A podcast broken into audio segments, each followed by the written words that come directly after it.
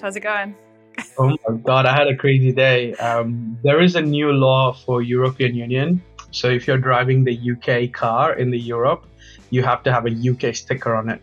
Traditionally, it used to be a GB sticker, and after Brexit, it's no longer valid. So I went to a mechanic to go and change the number plates and everything. I had a bunch of other issues with the car too. So oh no. I got the number plates changed. So I was driving back happily for this call, and then my number plate came loose and and it fell. So there was no. a guy. So I had to stop. Went back to the guy. So well, story drama. Uh, Yikes! Yeah, Wait, so is this?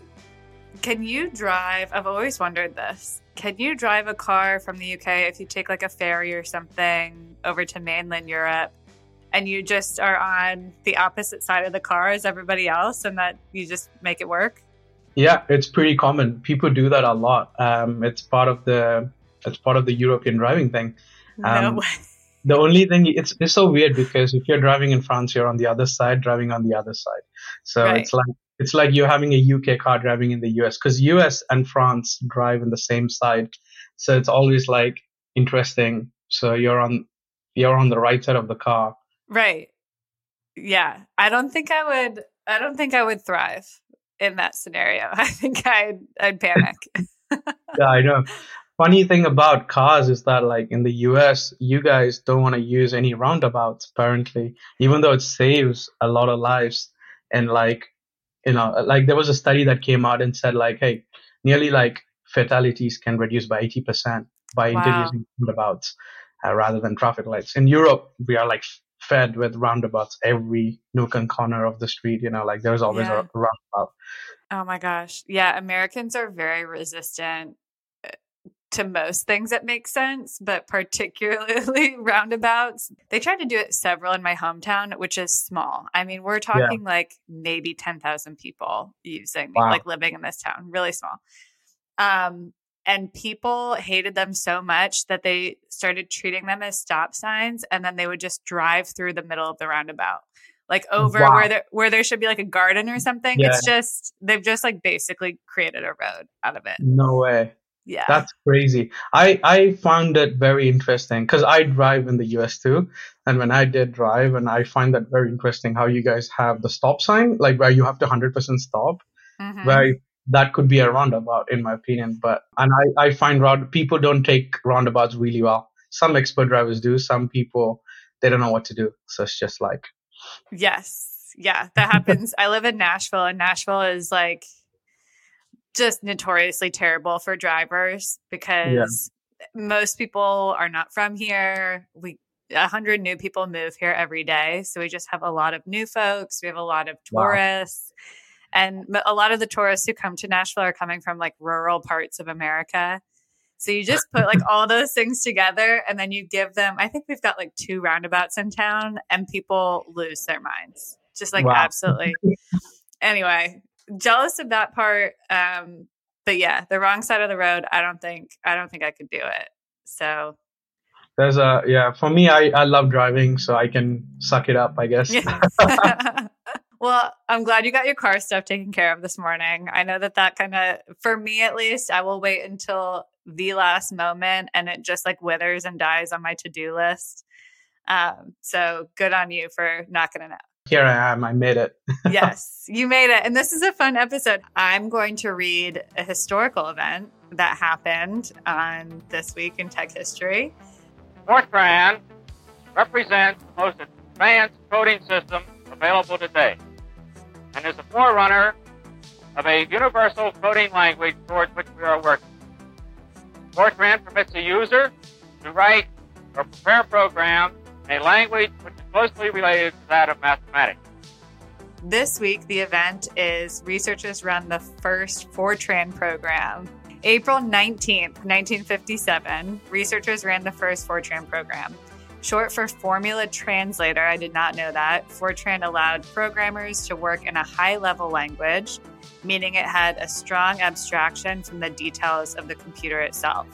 So we'll get into that, but it, it essentially means, you know, like closer to natural language. So this is opposed to low level, where functions and commands are more structurally similar to the processor. High level languages are much more nat- natural language driven in nature than their predecessor. So, Fortran has been used for over six decades com- in computationally intensive areas such as numerical weather prediction. I did not know that. Finite element analysis, computational fluid dynamics, geophysics, computational physics, crystallography. Don't know what that is, and computational chemistry. These are just like side note, these are all subjects where if somebody studied them in college, I would be like, cool, cool. We're not the same. We are not the same. It is a popular language for high performing computing and is used for programs that benchmark and rank the world's fastest supercomputers. While Fortran yeah. has been the basis for other languages throughout uh, throughout the years, its own evolution has increased support for structured programming and processing of character based data, array programming, modular programming, and generic programming, high performance Fortran, object oriented programming, concurrent programming, native parallel computing capabilities. That's a, a lot of information. it's a lot of information, but we have we have you here today because um, you can speak to some of this, yeah. and you can also speak to like. as far as I remember, my time at Gun.io over the last five years, I think I've seen maybe like one request for Fortran come through. What's your take? Like, are you are you seeing there people still having an appetite for for any sort of Fortran knowledge or skill? Yeah, Fortran is like a really interesting. It has an interesting place right now in in, in the world of tech at this moment, like 2023, um, mainly because uh, the way Fortran is built, it's still one of the fast performing programming languages in the world. No way. Yeah, which means it's faster than C. Hey, I'm on the record right now. But it is. Um, so there are people, um, especially scientists, uh, who prefer Fortran and they write code in Fortran and execute them in supercomputers because of their calculations being too long. And it's like like it's like a best programming language to do high performance computing for scientists, very specifically around that area. Um, so it's it has a lot of relevancy right now.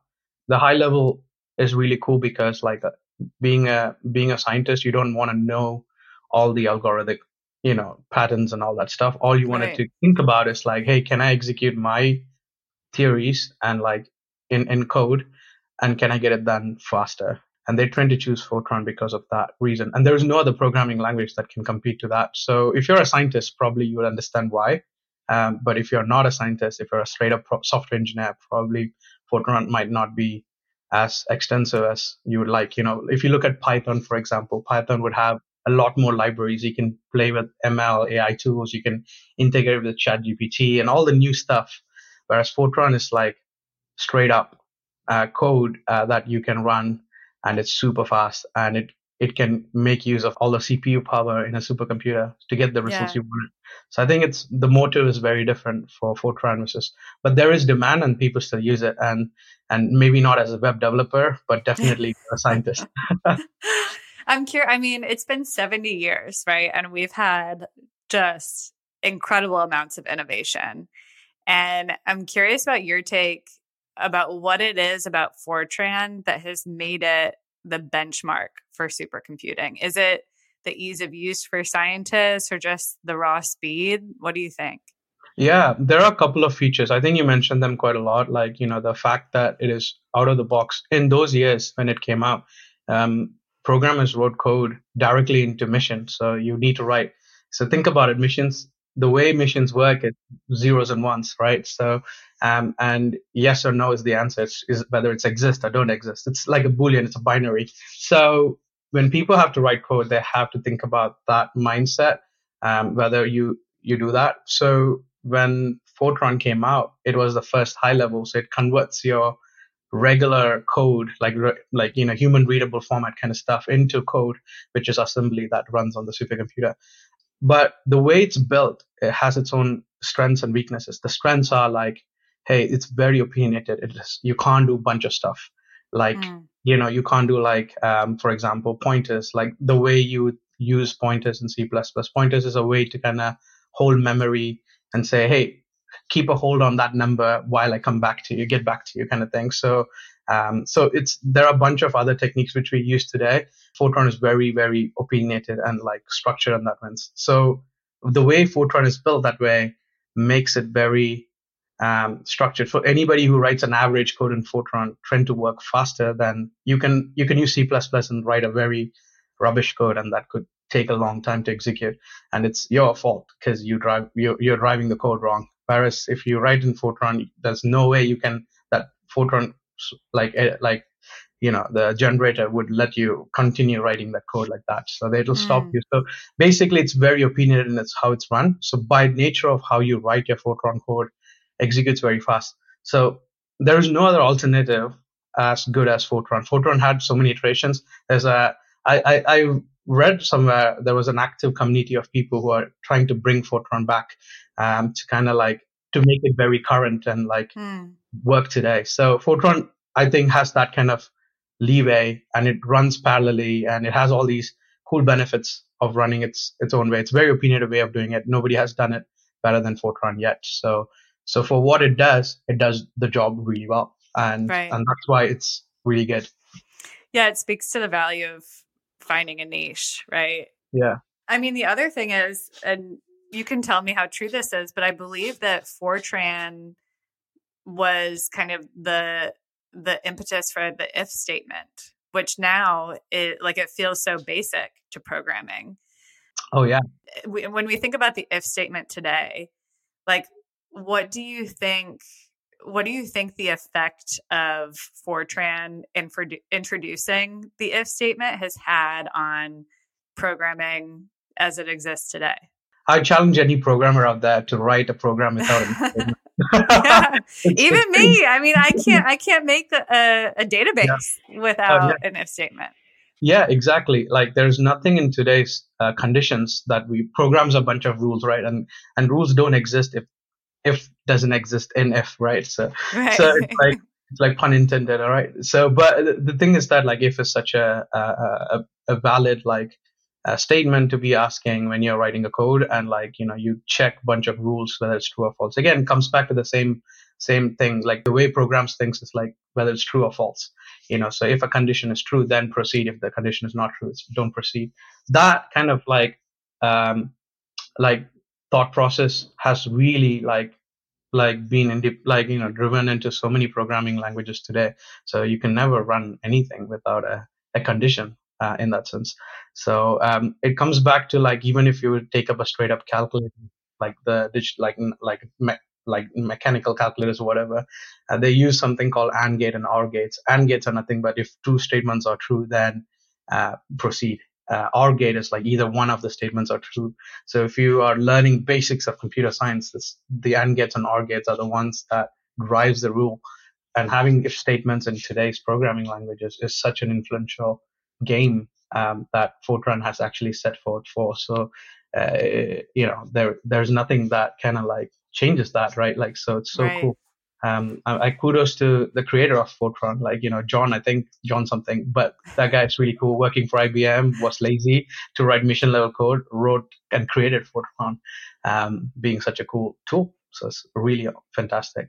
Yeah, and I I have the same question for you as it relates to natural language, right? Like there's there's some programming langu- languages today where it, it almost feels like it's not code right? And of course that, that's 70 years down the line and there's been a lot of innovation in the time between but it's safe to say that progressively we've built on the foundations that fortran laid as it relates to natural language and in programming languages. So i'm curious like what's what's your take on on how fortran kind of set the tone for the use of natural language encoding again kudos to john for creating something like this because it's done a really good job in sense like you know you you open a bench of creativity at that level right? Like when you're creating abstraction like you know, even for kids right when you have a stencil it's easier for them to be very creative and use the right colors and play with it and and entry to barrier is very low when there's abstraction on the top so making it as natural as possible helps all types of industries to depend on technology.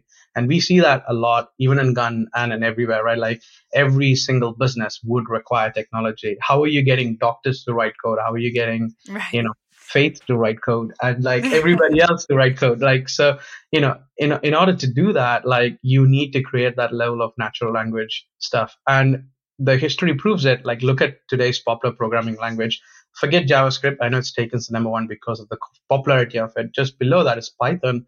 And Python was fairly recent, but what is cool about Python when it came out is that, you know, it was super easy to learn and anybody who understands basic logic, you don't need to have any declarative stuff or anything like that. You can just write straight up Python code. It only takes few days to learn Python and get coding, right? So it made it so easy, that abstraction and having it so natural lets a lot of people to write code. And because of that adoption, today Python has the most vast library support in the world. So a lot of people can use ML stuff or AI stuff mm-hmm.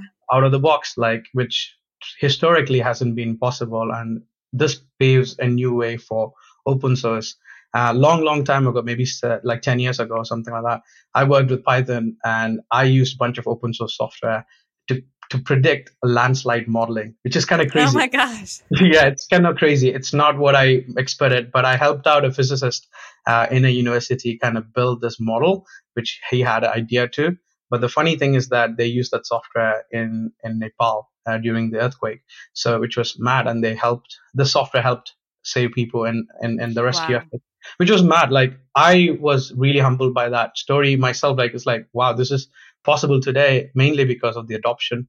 So the more abstract a programming language is, the more easy for anyone in the world to come and code it. Mm-hmm. And not only just they can come and code it, they also can create open source software that makes the world of programming beautiful. Like, so you can pick and choose whatever you want, you know, and, and that's, that's revolutionary. And can you believe that it started from Fortran? So that's, you know, a guy in IBM wanted to make a way to easily write assembly code kind of turned into like today's like foundation of how we write software and right. and it's only going to get better and better one day you'll you'll sit in your computer and just type a bunch of things and and it'll understand your spelling mistakes and everything and put it put it into code it's it'll be the future I, I assume like but i don't know how far that'll be but i would say a few months I mean, you think about like Copilot, right? Think about oh, like yeah. all of all of the, especially over the last few months, kind of AI um, components to coding that have been introduced. It's,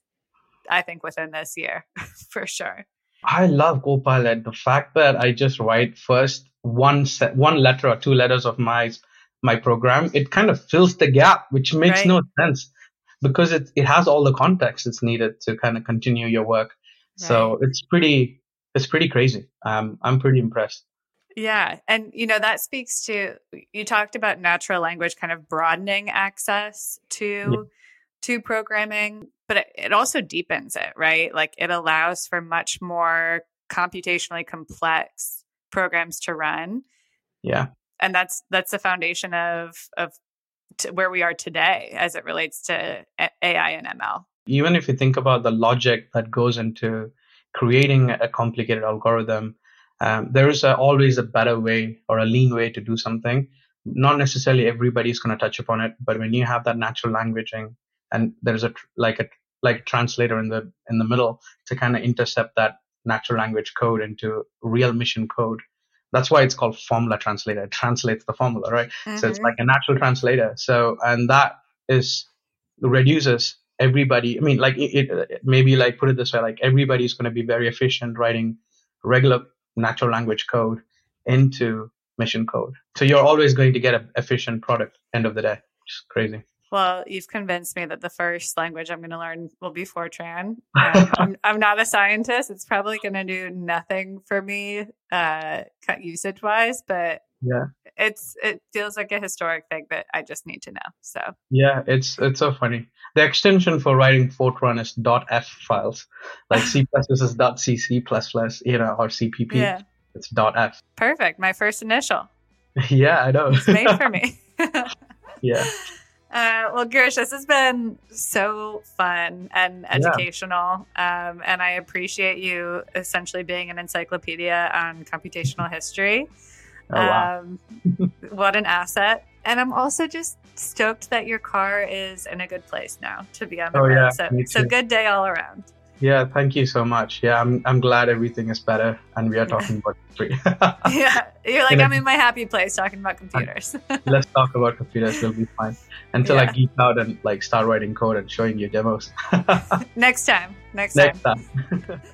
Thanks for listening to the Frontier Podcast powered by Gun.io. We drop two episodes per week, so if you like this episode, be sure to subscribe on your platform of choice and come hang out with us again next week and bring all your internet friends. If you have questions or recommendations, just shoot us a Twitter DM at the Frontier Pod, and we'll see you next week.